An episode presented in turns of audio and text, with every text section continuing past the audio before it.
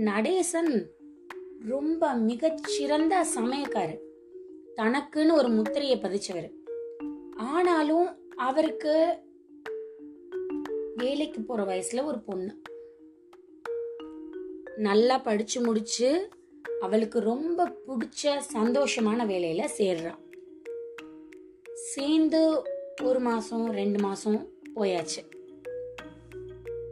ஆரம்பத்துலலாம் சந்தோஷமா குதூகலமாக நான் வேலைக்கு சேர்ந்துட்டேன் அப்படின்னு போன பொண்ணு நாளாக நாளாக நாளாக நாளாக அந்த அளவுக்கு சந்தோஷம் தெரியல. இன்னும் கொஞ்சம் நாளாக சோகம் தலை தூக்க ஆரம்பிச்சிருச்சு. இது எல்லாத்தையும் நடேசன் கவனிச்சுட்டே வந்தார். மனைவியை கூப்பிட்டு பொண்ணு நல்லபடியா வேலைக்கு போயிட்டு வராளா? என்ன ஏதுன்னு கேக்குறியா? அப்படின்னு கேட்டாரு.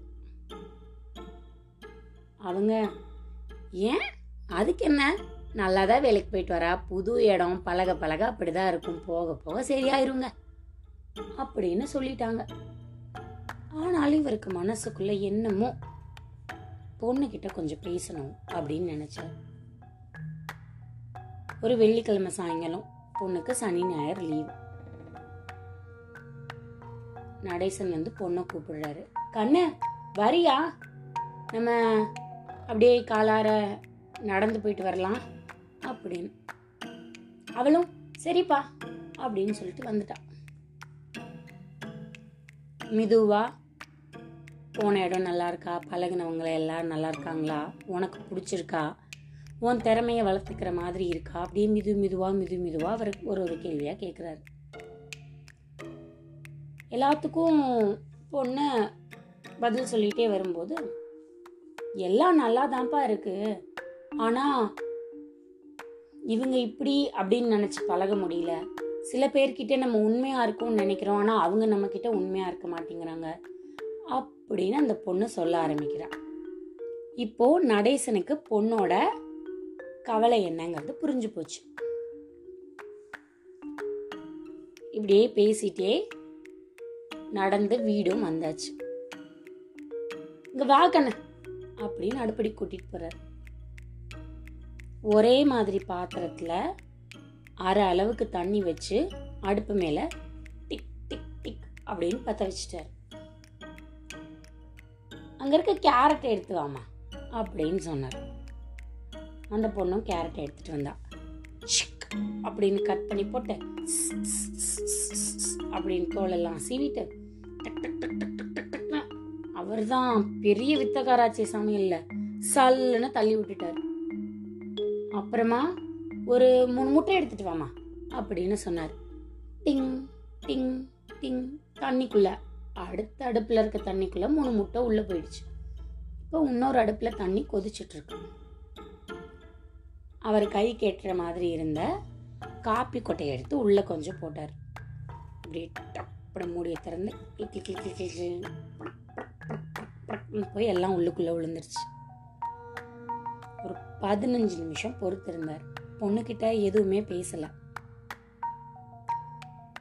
விட்டுட்டார். பதினஞ்சு நிமிஷம் அமைதியாக விட்டுட்டார்.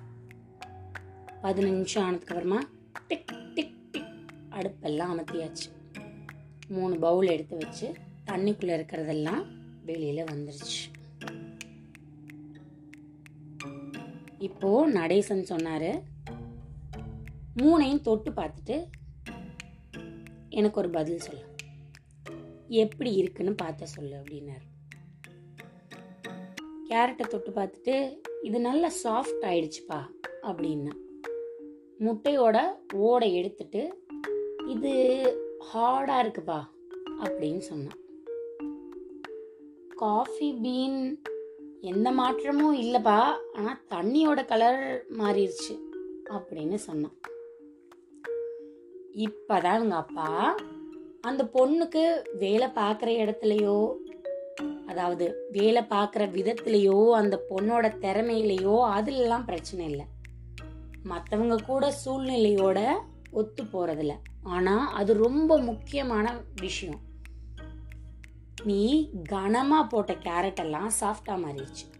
தூக்கி போட்டால் பட்டக்குன்னு உடையிற மொ- முட்டை இப்போ தூக்கி போட்டால் கூட டிங் டிங் டிங்னு ஓடுற அளவுக்கு ஹார்டாயிருச்சு அதோட உ- இருக்க தன்மை மாறி போயிடுச்சு. ஆனால் இந்த காப்பி கொட்டை எப்படி போட்டோமோ அப்படியே தான் வெளியில் வந்திருக்கு.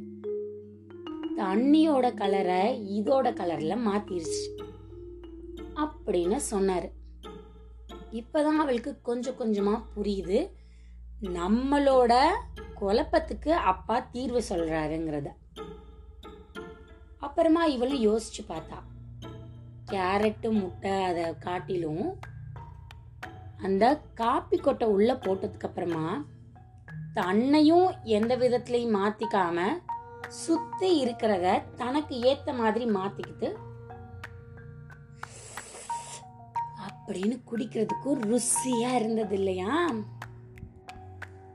அதுக்கு அப்புறமா அவ முகத்துல எந்த வித சோகமும் இல்லாம சந்தோஷமா எப்ப மொத நாள் போனாலோ அதே மாதிரி வேலைக்கு போயிட்டு வந்தா.